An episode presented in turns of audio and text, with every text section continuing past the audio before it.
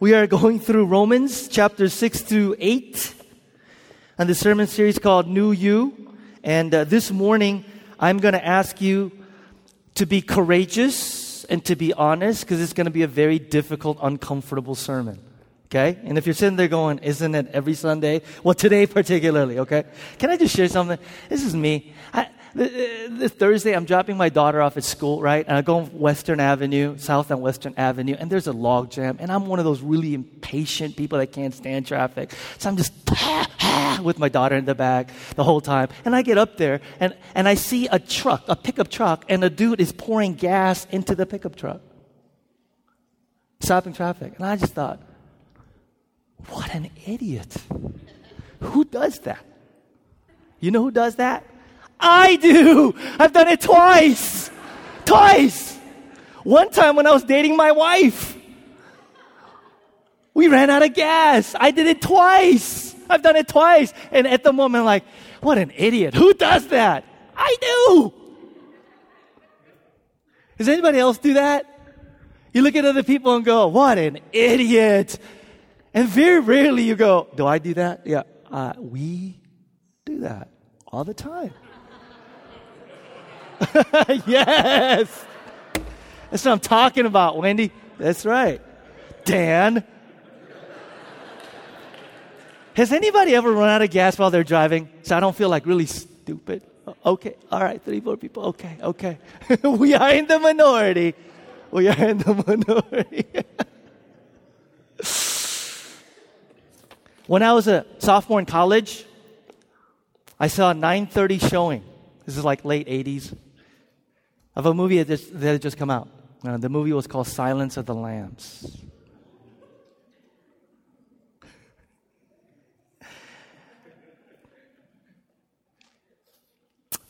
That, like other movies, should have stopped at the original, right? They shouldn't have gone and made the, the other parts. But here's the scene in the movie. Here's a dialogue between Officer Starling, played by Jodie Foster, and Hannibal. Officer Starling says, they're talking in the jail. So she says, What happened to you to make you such a twisted person? He says, Why, nothing happened to me, Officer Starling. I happened. You can't reduce me to a set of influences. Why, you've given up good and evil for behaviorism, Officer Starling.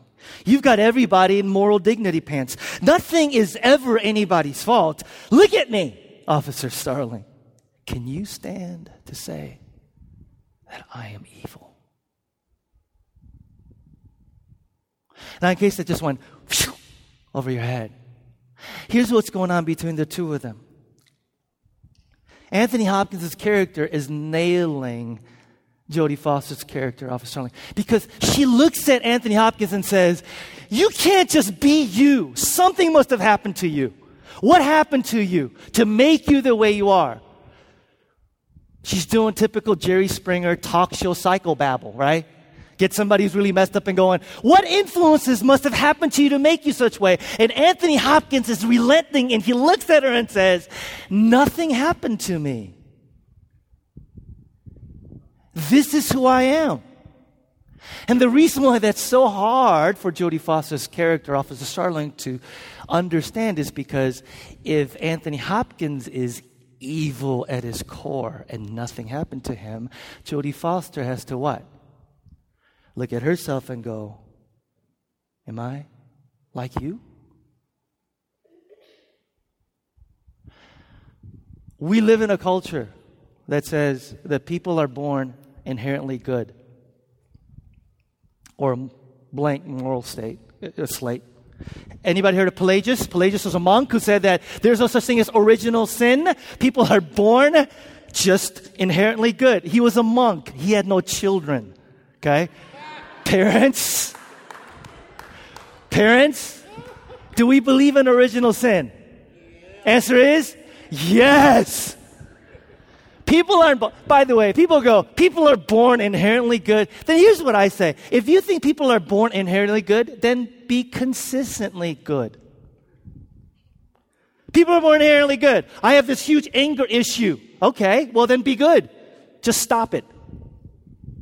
Well, I have struggled with porn addiction. I struggle with these other addictions. Okay, well, inherently good. Be good. Let's do away with counseling altogether. You come into my office, you're inherently good. My advice, stop it. Be good. Why doesn't that work? Because what? We are not inherently good. So here's the question we're facing this morning. Do you realize that you and I minimize the capacity for sin and capacity for wickedness that lies within us? Do you realize that? Our capacity for sin and wickedness and evil, our capacity for doing things that we would look at and go, I cannot believe I did that.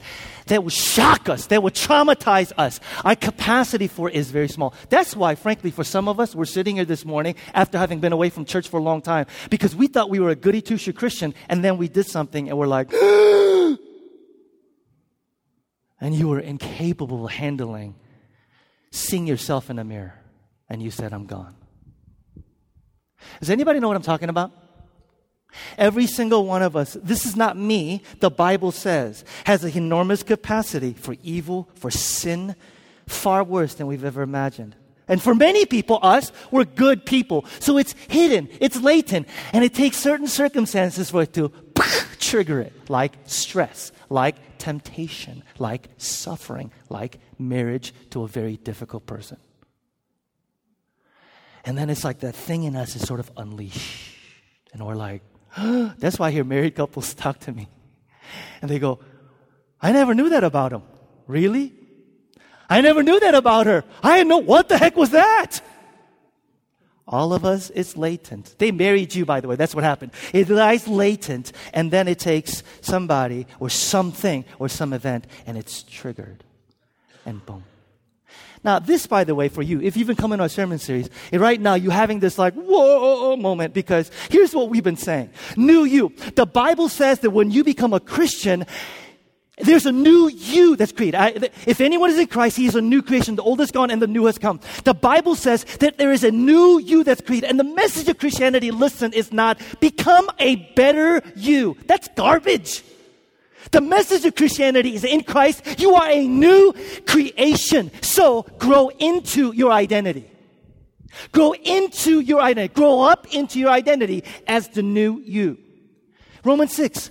We are so identified with Christ that in baptism, we're so identified with Christ that what happened to Christ happens to us. And that means that we die to the rule and reign and the realm of sin.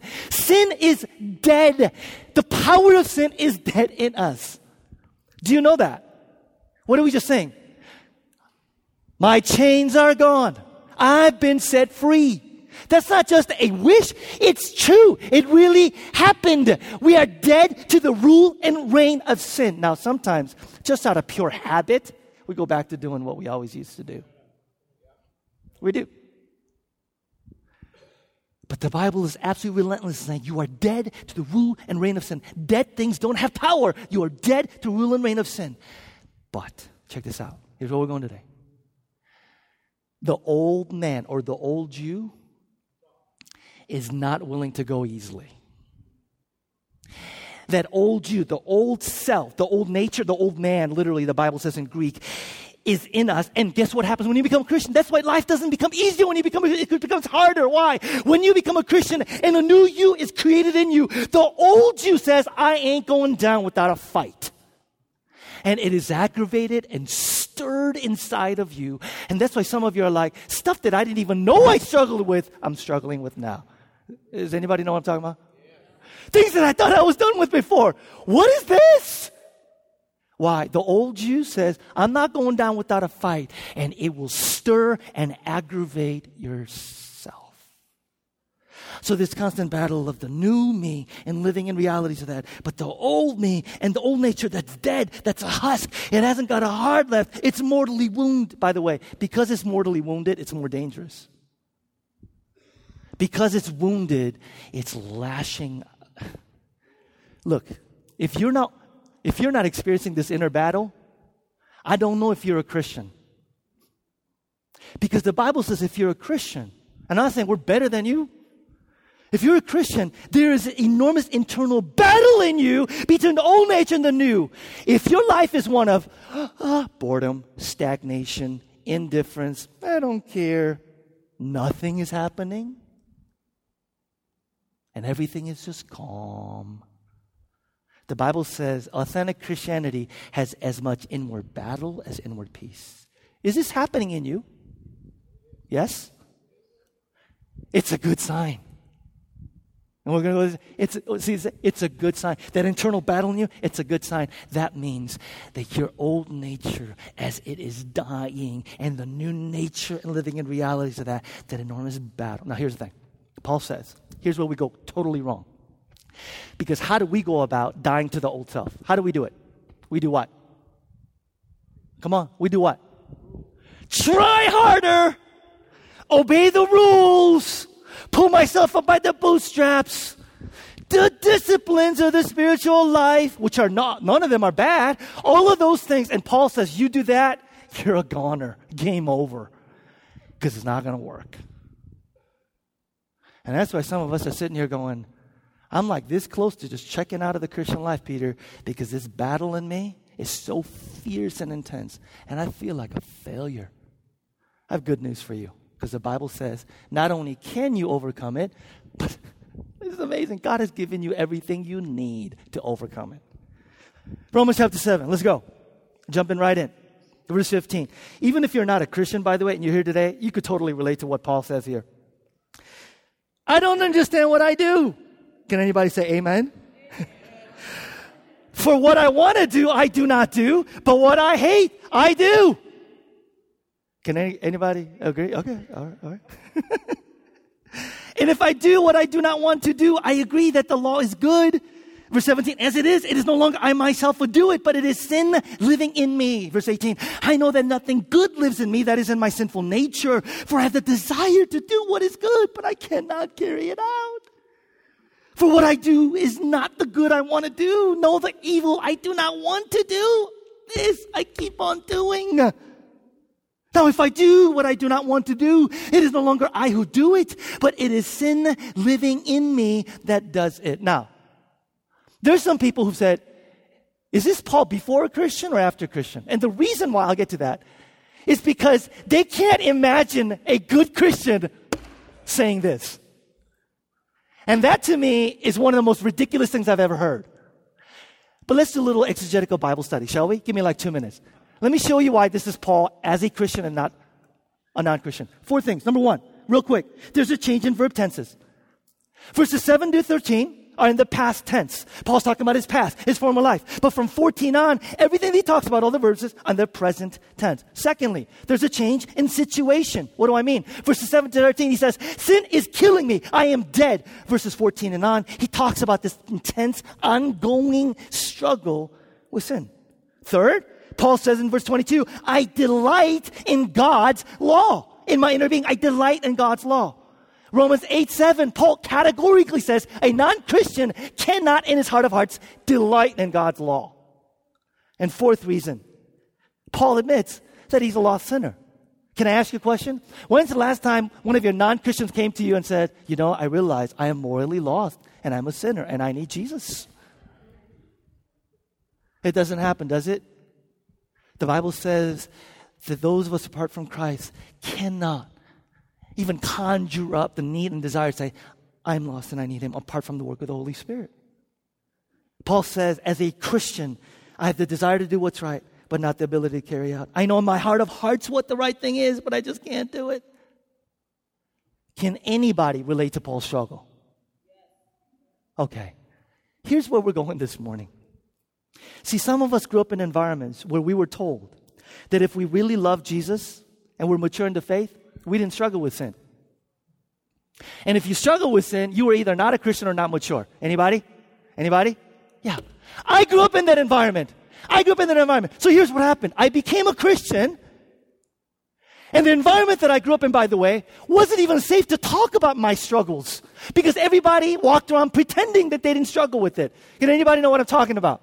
That's the church environment I grew up in. It's like you got saved and everybody started walking on water and I got saved and I'm still struggling in the mud. So I looked around, honestly, I looked around, I said, maybe Jesus doesn't work for me. Because if you're a Christian, the whole premise and framework of the gospel that I grew up in was this. If you're a Christian, get saved, then you won't struggle. Well, I got saved and I struggled. So then where do I go? Praise God for the gospel of Jesus Christ. Because the gospel of Jesus Christ that I finally came around to like 10 years ago, which is the reason why I preach the way I do, says this. Although we are more wicked and sinful than we dared believe, in Christ we are more accepted and more loved than we dared hope at the same time. That is the gospel of Jesus Christ. We are not saved because we're good. We are not saved because we obey the rules. We're not saved because we do better. We are saved because of the death and resurrection of Jesus Christ that says now you are justified, blameless, pure, holy, and righteous in the sight of God. That, my friends, is the gospel and good news. Amen? That is the gospel. Not get saved, then you won't. Well, what if I still do? Well, I don't know if you're saved. That's heresy. Gospel says, although I am more wicked and sinful, in Christ I am. And you know what the amazing thing is? Jesus doesn't stop there. That's the amazing. He says, I am the author and perfecter of this faith. That means he says, I don't just begin this thing. He says, what? I finish it. I perfect it. He looks at you and me and he says, I'm not done with you yet. I know what you're struggling with. I see you in the mud. I see you struggling with that sinfulness and I'm at work in you. I'm going to finish this work in you. I'm not going to leave you to be. The God, legalism says God will love you if you obey. The gospel of Jesus Christ says God will make us good because he loves us unconditionally. God will make a, He says, I'm not leaving you alone in the interim. I'm not going anywhere. I'm going to finish this work. I began it. I'm going to finish this work. I'm going to, I'm going to finish it. I'm, I'm going to start this work. I'm going to finish it. I'm the author and perfecter. And I am going to make sure that you become just like me someday. And I'm not letting you go. That's why Jesus comes along and says, Therefore, if anyone's in Christ, there's now no condemnation. You know what he's talking about? He's talking about those little voices inside your head and my head that says things like, You can't love Jesus. You can't possibly love Jesus. And God loves, look at you. Look at what you do. How can you possibly say that God loves you? And you know what Jesus says? He says, You're going to listen to that voice. You know what Jesus says? He says, That's Satan. Do you know what I'm going to do to him? I'm going to torment him forever. And he's going to be cast away in all of eternity. That's what I'm going to do to him. I wouldn't listen to that voice if I were you. Therefore, there is now no condemnation for those who are in Christ. Why do I talk about this all the time? Because here's the basic framework of the Christian life. You don't just need this to become a Christian. See, we, I need that to become a Christian. I'm saved, I'm justified, blameless, forgiven. But we need to grow deeper in the gospel. We need this to mature in the Christian life. This is how we grow in obedience.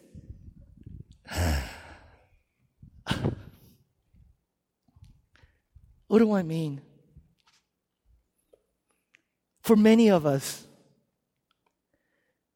who don't believe the gospel, or for many of us whom the gospel hasn't taken deep root, do you know what we're going to do when we see sinfulness, wickedness, and evil in us that we didn't think we were capable of? Let me ask you, how do you respond? How do I respond when, when that happens? One of two ways. One, some of us go into denial. How many of you know people who are in denial about their issues? How many of you know that's you?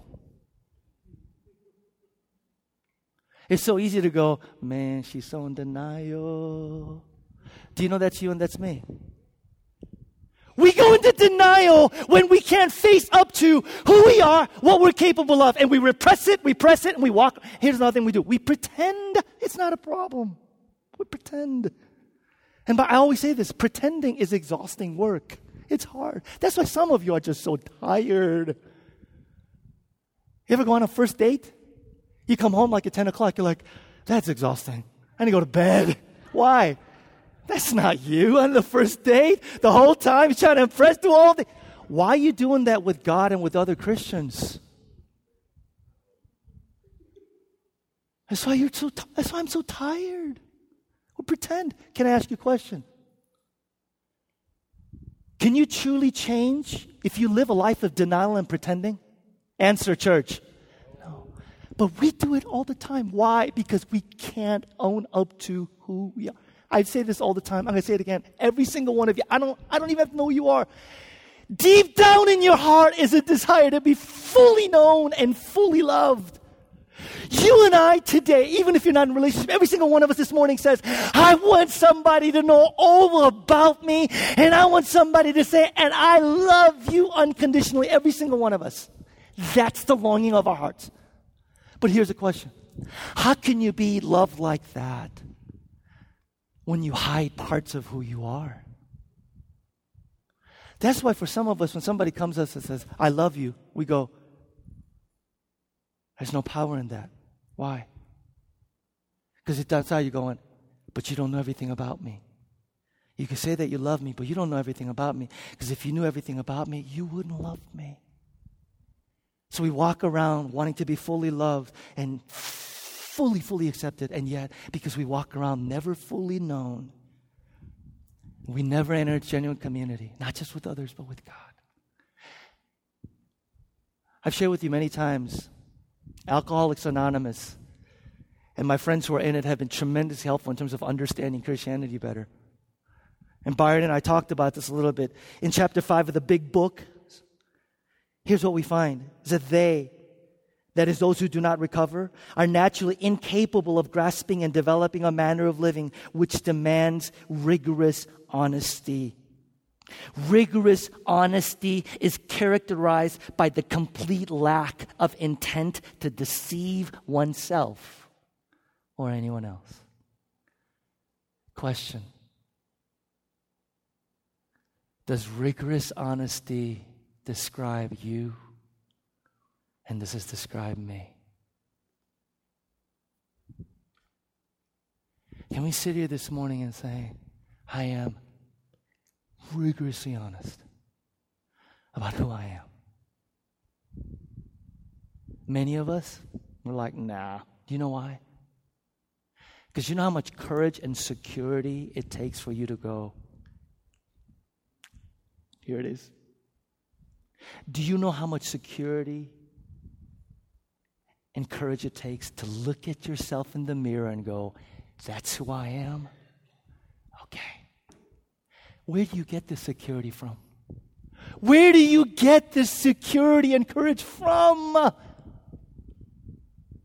The only, I always go like this. Cross is always right here. The only place that you get the security, imaginary cross right here. The only place that you get the security is when you look at the cross, because the cross of Jesus Christ shouts to you and me what? You are both simultaneously evil and wicked and unconditionally loved. Period. This is good news for one person. That's awesome. That's the only, you, you guys don't have to get the, okay, okay, go ahead and get the cross. I can't, I keep telling you, I can't preach without the cross. Rigorous honesty, and the only way to be able to say, I am, this is who I, can I, are you guys rigorously honest? Are you guys rigorously honest? Can you honestly say there's somebody besides God that knows everything about everything about you? Everything. Is there you guys? Why? It's not because you're a bad person, evil person, or something wrong with you. It's because you're insecure and you're a coward. How are you going to overcome insecurity and cowardice? By trying harder? By going to therapy?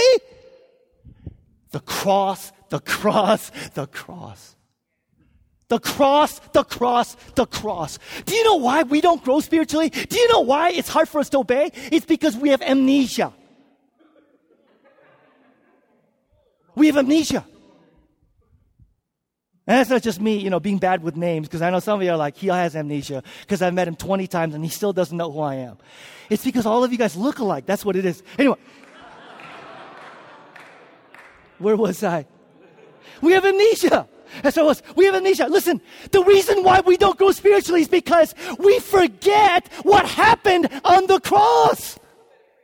We forget what happened on the cross. And if you forget what happened on the cross, yesterday's sins will handcuff you.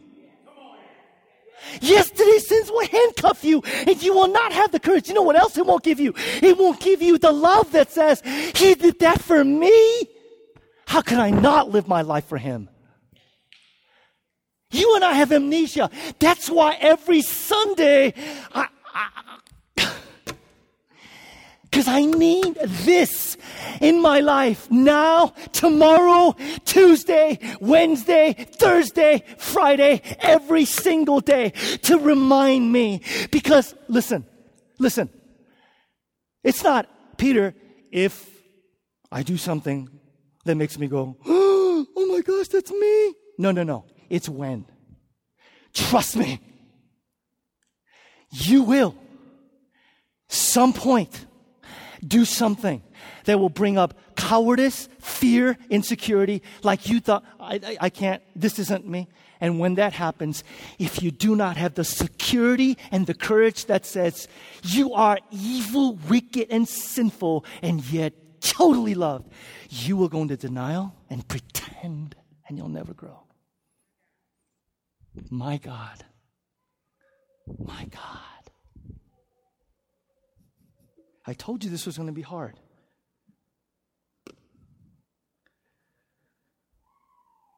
To be able to say, eh, look, you know, there, there are people who say, you know, stop calling yourself a sinner. It's unhealthy. It's emotionally unhealthy. To be able to call yourself, listen, it is the height of spirit, it is the height of emotional health to be able to say, I am a sinner and yet I am unconditionally loved by a perfect God is the epitome of emotional health. Hello. And you know what else it'll do? This is powerful. You know what? When you see that, you know what the dynamic is? Here's the thing. The thing I'm realizing, and Dan and Wendy, you guys are older saints, maybe you guys, do you realize that the more spiritually mature you become, the more sin you see in yourself? Do you know that? That's how you get spiritual maturity. Because here's the thing. When we're younger, we get spiritual maturity by what? Outward behavior. I'm doing that, not doing that, doing that, not doing that, doing that, not doing that. But when you grow spiritually, you start not looking the external, but you start looking at the motives and the heart. And you realize you say stuff like, What an idiot who runs out of gas? And go, You do, you stupid idiot. And you realize that the holier you become, listen, the less holy you feel. Why? Because the closer you get to the perfect, blemishless light of God, the more blemishes and flaws you see. And here's the wonderful dynamic. So as you grow more spiritually, check this out. Listen, listen, listen. The more you go spiritually, the more you see the sinfulness, the wickedness. But the more you see the sinfulness and wickedness, the more beautiful and amazing the cost, the sacrifice, and this becomes. So it's this dynamic of, I am sinful. I got all this stuff. Oh my gosh, he did that for me. Oh, I'm sinful. I got all this work to do. Oh my gosh, he did that for me. And this incredible dynamic that causes you to grow. Reason why some of us stop growing is that cycle has been broken. And we either stop at, I'm so sinful, I'm so worthless, and don't see the beauty and the cost. Or we just see the beauty and the cost, but it doesn't cause us to look deeper and go, look at these flaws. Is this happening to you? Is this dynamic happening to you? Oh, guys.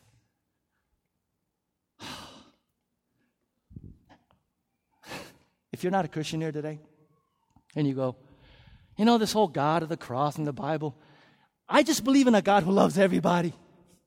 God loves everybody. Here's my question for you what did it cost your God to love you and to have you in his arms? See, a God who loves everybody will never change my heart because I'm going to look at it and go, Well, what'd you do? Oh, I just love everybody. Okay. But a God who says, I did that for you is the only God who could cause your heart and my heart to explode and go, Love so amazing, so divine, it demands my soul my life.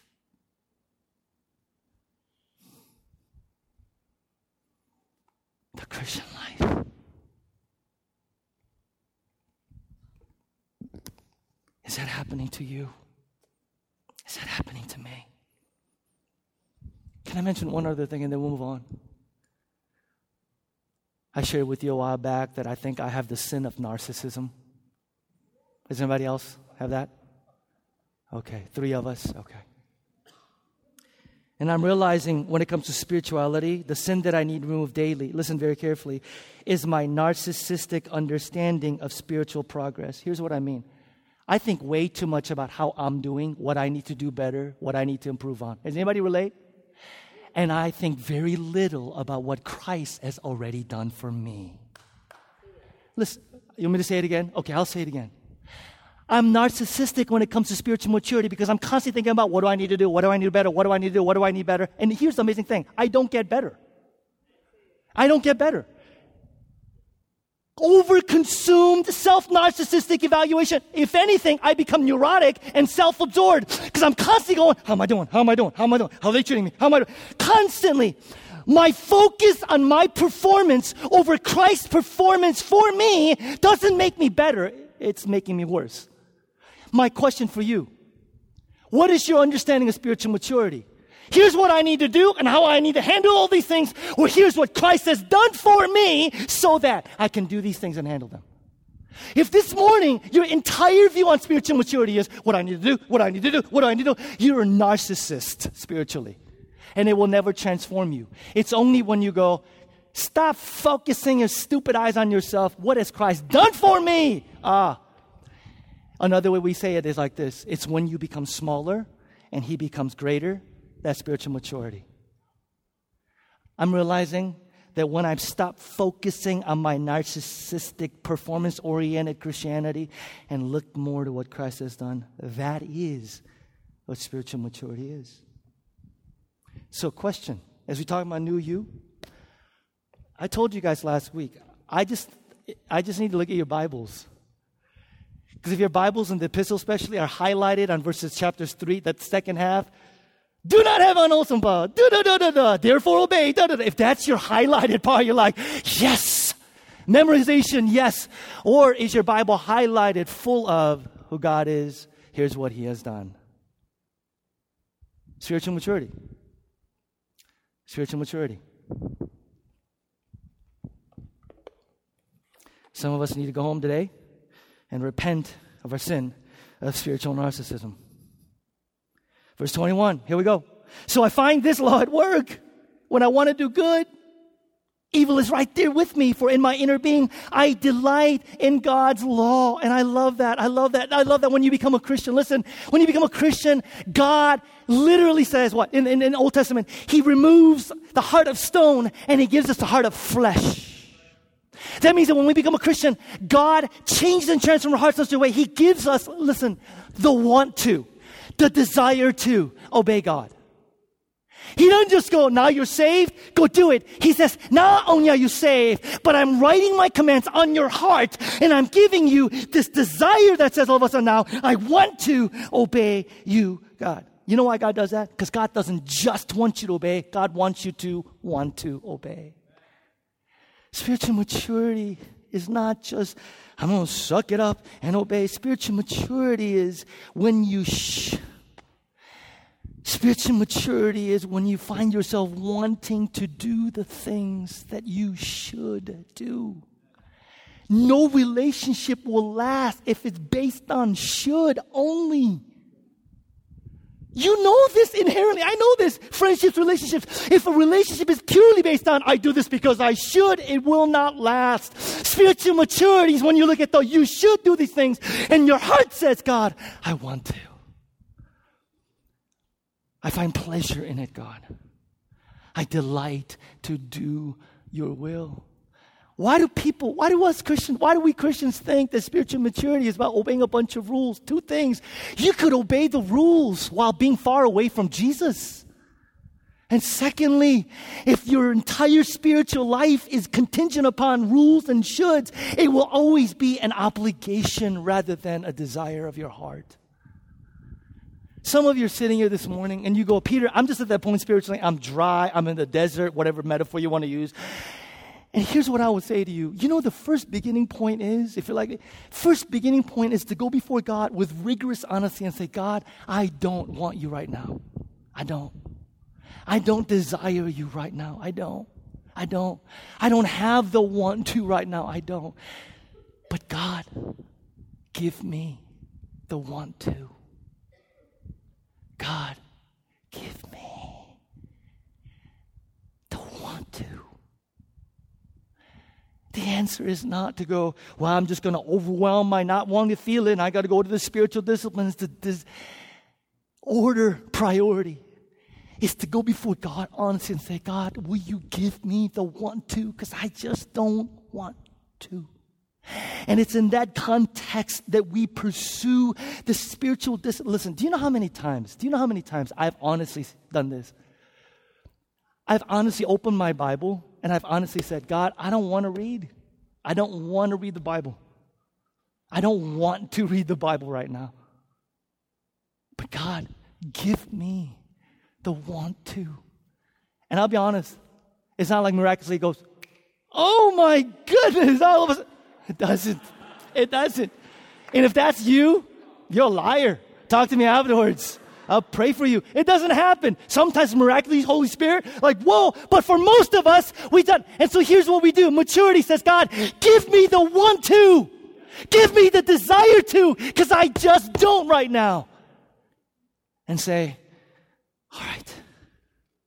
So I find this law at work. I don't want to.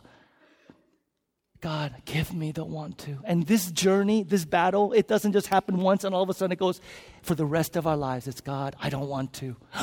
give me the want to. I love your word. I delight in you. Now I don't want to. God, give me the want to. A constant. But I tell you what makes a huge difference. Do you have amnesia? Do you have amnesia? Do you rarely ever think about the cross? I'll never know how much it cost to see my sins. God, I don't want to. Upon the cross, I'll never know. God, I don't.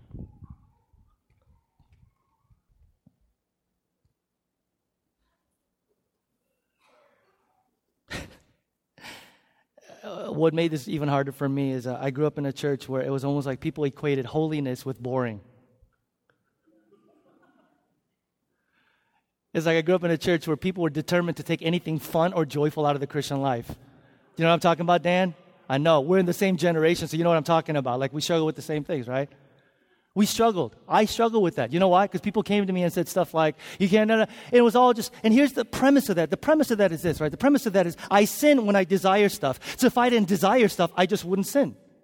So let's just get rid of everything that's desirable, right? So sex, food, money, whatever. I just, I just get rid of them. Well, yeah, you can get rid of them, but then you just be weird, right?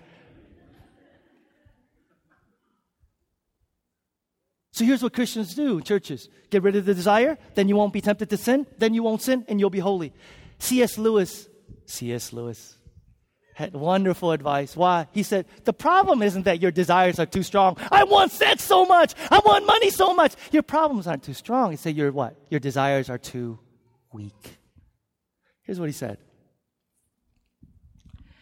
He said, if we consider the unblushing promises of reward and the staggering nature of the rewards promised in the Gospels, it would seem that our Lord finds our desires not too strong, but too weak.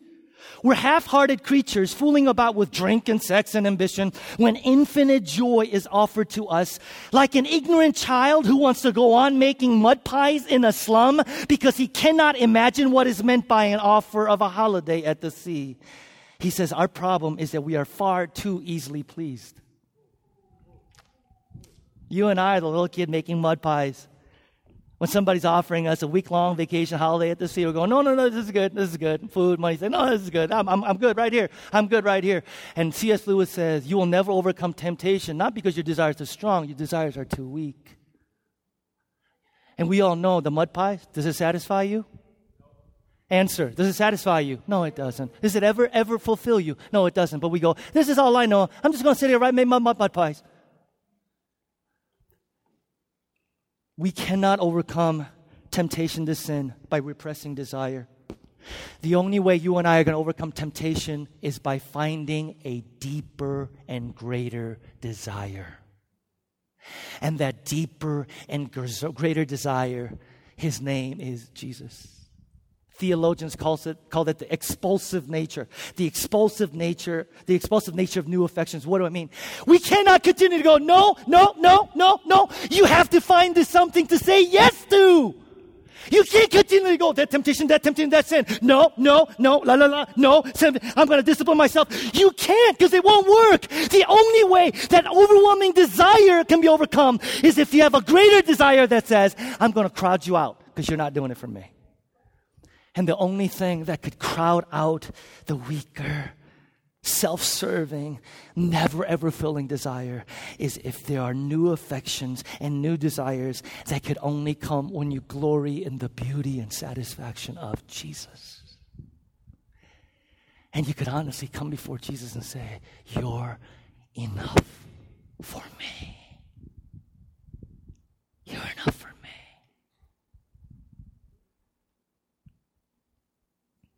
Men in our church who struggle with sexual temptation addiction, you will never overcome it by just saying no. You have to have the explosive desire of new affections arise within that says, I want this when this is available for me. Ladies, I tell you guys all the time if you're single and you, you're content being single, I tell you what, the only way, men and ladies, singles both, not just ladies, the only way for you to remain single and be honestly content in your singleness is not just continue to go, no, no, no, is to be able to go, yes, Jesus and new affections that say, You are enough for me. And by the way, just for singles, that's a beautiful quality, by the way. It's a beautiful quality in seeing a man or woman of God so centered, grounded, and anchored in God that says, You're enough for me. You're enough for me. Are you continually going, Nope, nope, nope, nope? Or is there a greater yes? that's being burst forth from your heart. Let's finish. Verse 23. But I see another law at work in the members of my body, waging war against the law of my mind and making me a prisoner of the law of sin at work within my members. Verse 24. What a wretched man I am. Do you feel his desperation?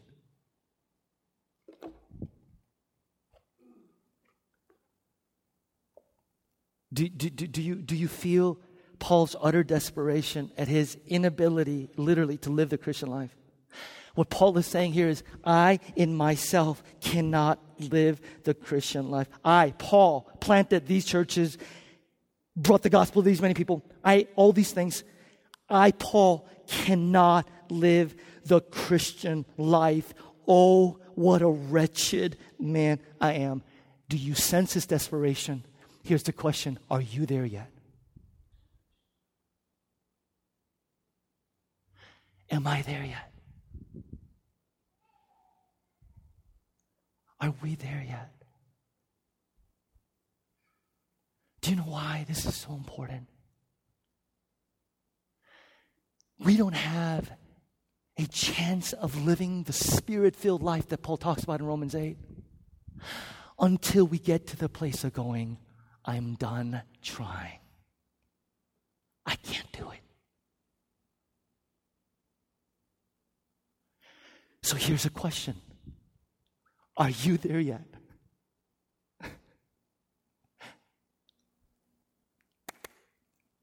My guess? Because I'm not there yet.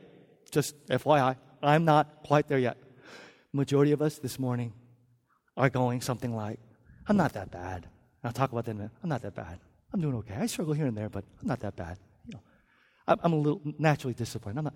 Um, you're not there yet. You're not there yet. Some of us, oh, you know, this is a sin I'm struggling with, and you know, I mean, it's a little bit embarrassing I'm struggling with, and if somebody found out, boy, that would be that would be kind of hard. But you're not there yet. The devastation and your inability, inability to overcome it and defeat by the sin, you're not desperate yet. Are you there yet? Are we as followers of Jesus, they're at the point of going, Oh, what a wretched man. Because if we're not there yet, what comes next? What comes next? Look at the passage, Romans 7, verse 24. What comes next, guys? Oh, what a wretched when I am. Read it with me. Ready?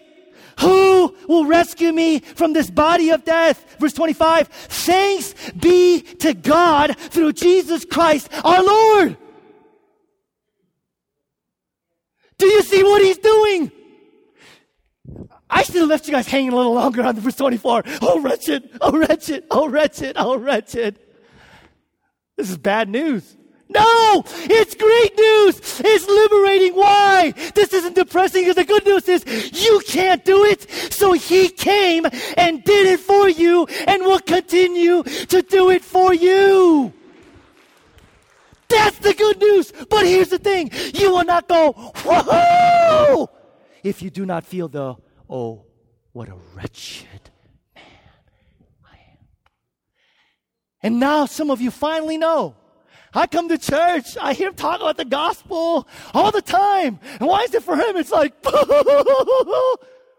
and joy bursting thing. And for me, it's kind of like, nah, because you are not there yet of going, oh, despair.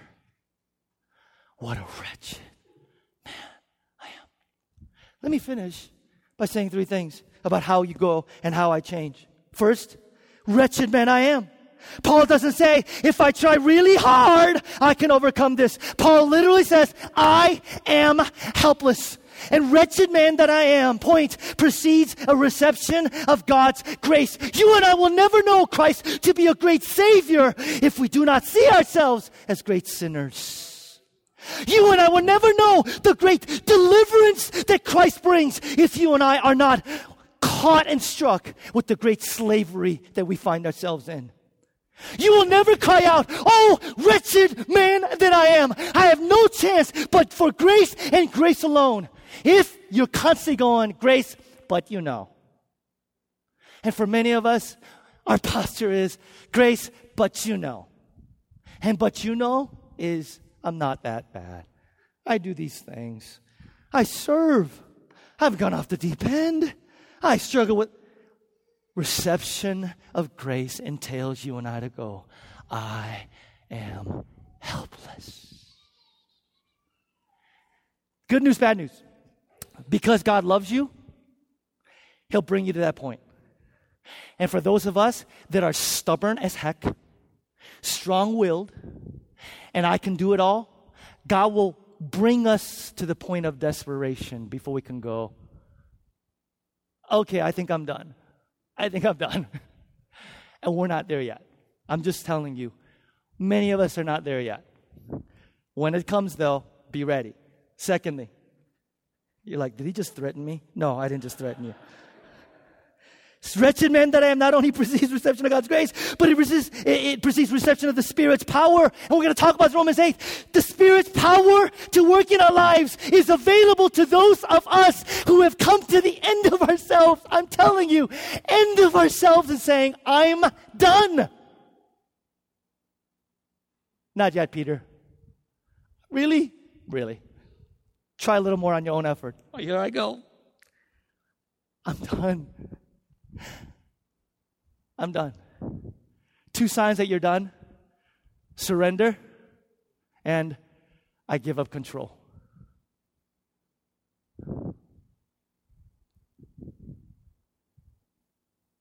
I give up control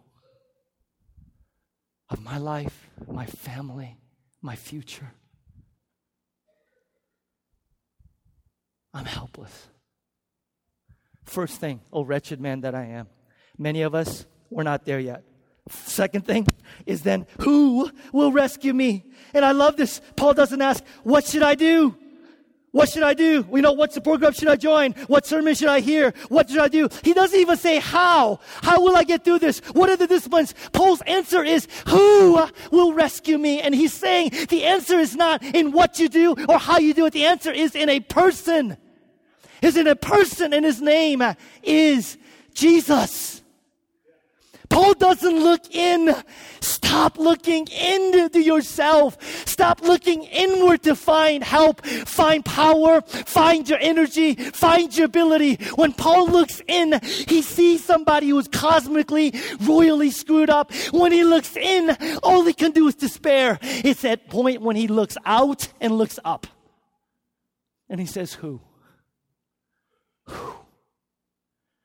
Who will rescue me? And Paul says it's a relationship. Guys, I, when I preach on Romans 8 next two weeks, many of you are going to come and go, How? How do we walk in the Spirit? How do you follow the Spirit?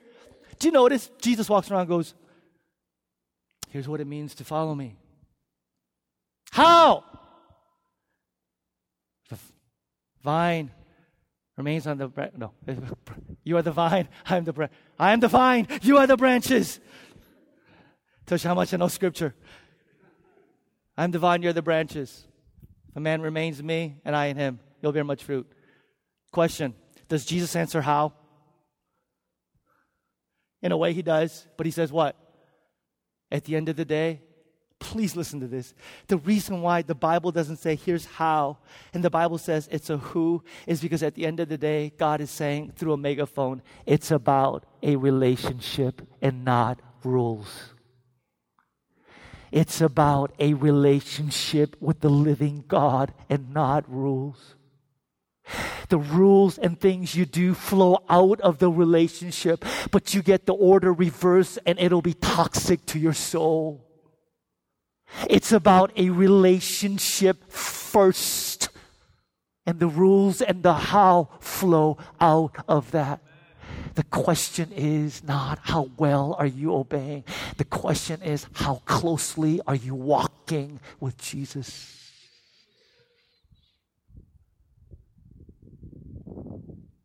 Tell me the how. You're a branch. I'm divine. Remain. How? I'm the sheep, you're the shepherd. I totally messed that up too. third, third, third, let's end, let's end. Come on, let's end. Thirdly, he says what? Carlton, you come on up. Thanks be to God through Jesus Christ our Lord. And can I just end with this? What makes you a Christian and how you grow? First, wretched, I am helpless. Second, who will rescue me? And the third, you miss it if you don't pay attention, is thanks be to God. Thanks be to God. Why is that huge? Why is that huge? It's huge because every single temptation to sin, every single war with sin, you could either approach it from the perspective of, I'm going to try harder, or you can go, thanks be to God that He met that need that I'm wanting to get through this sin.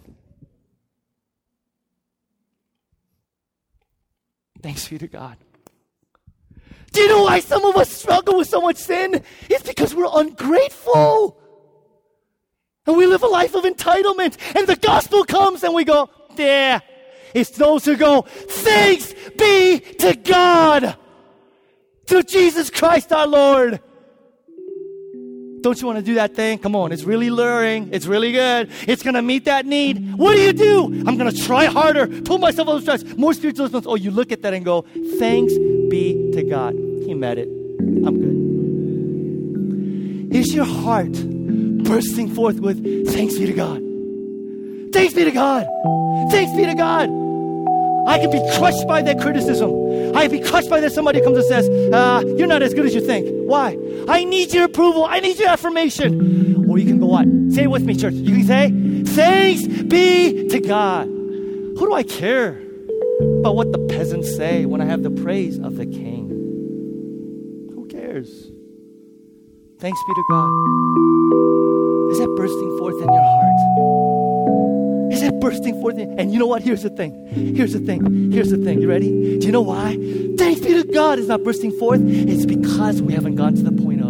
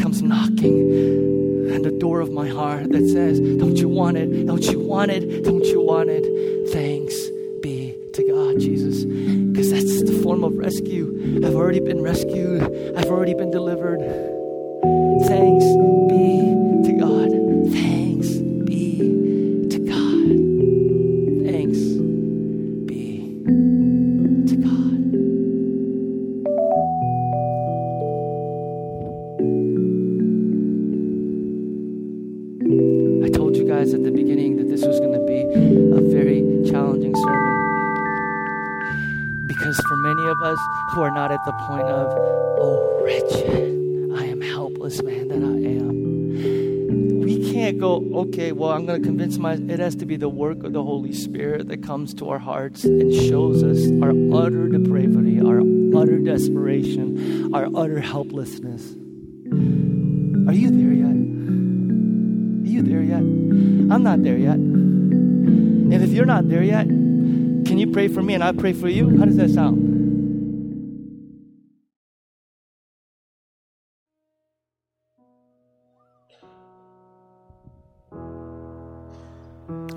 Leave this place,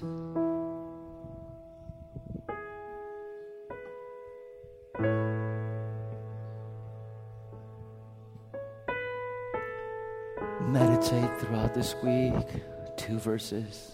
Oh, wretched man that I am, who will rescue me? Thanks be to God through Jesus Christ. Benediction for you. Oh, wretched man, woman that I am, who will rescue me from this? Thanks be to God through Jesus Christ our Lord. And all of God's people said, and all of God's people said, shout it out, Amen.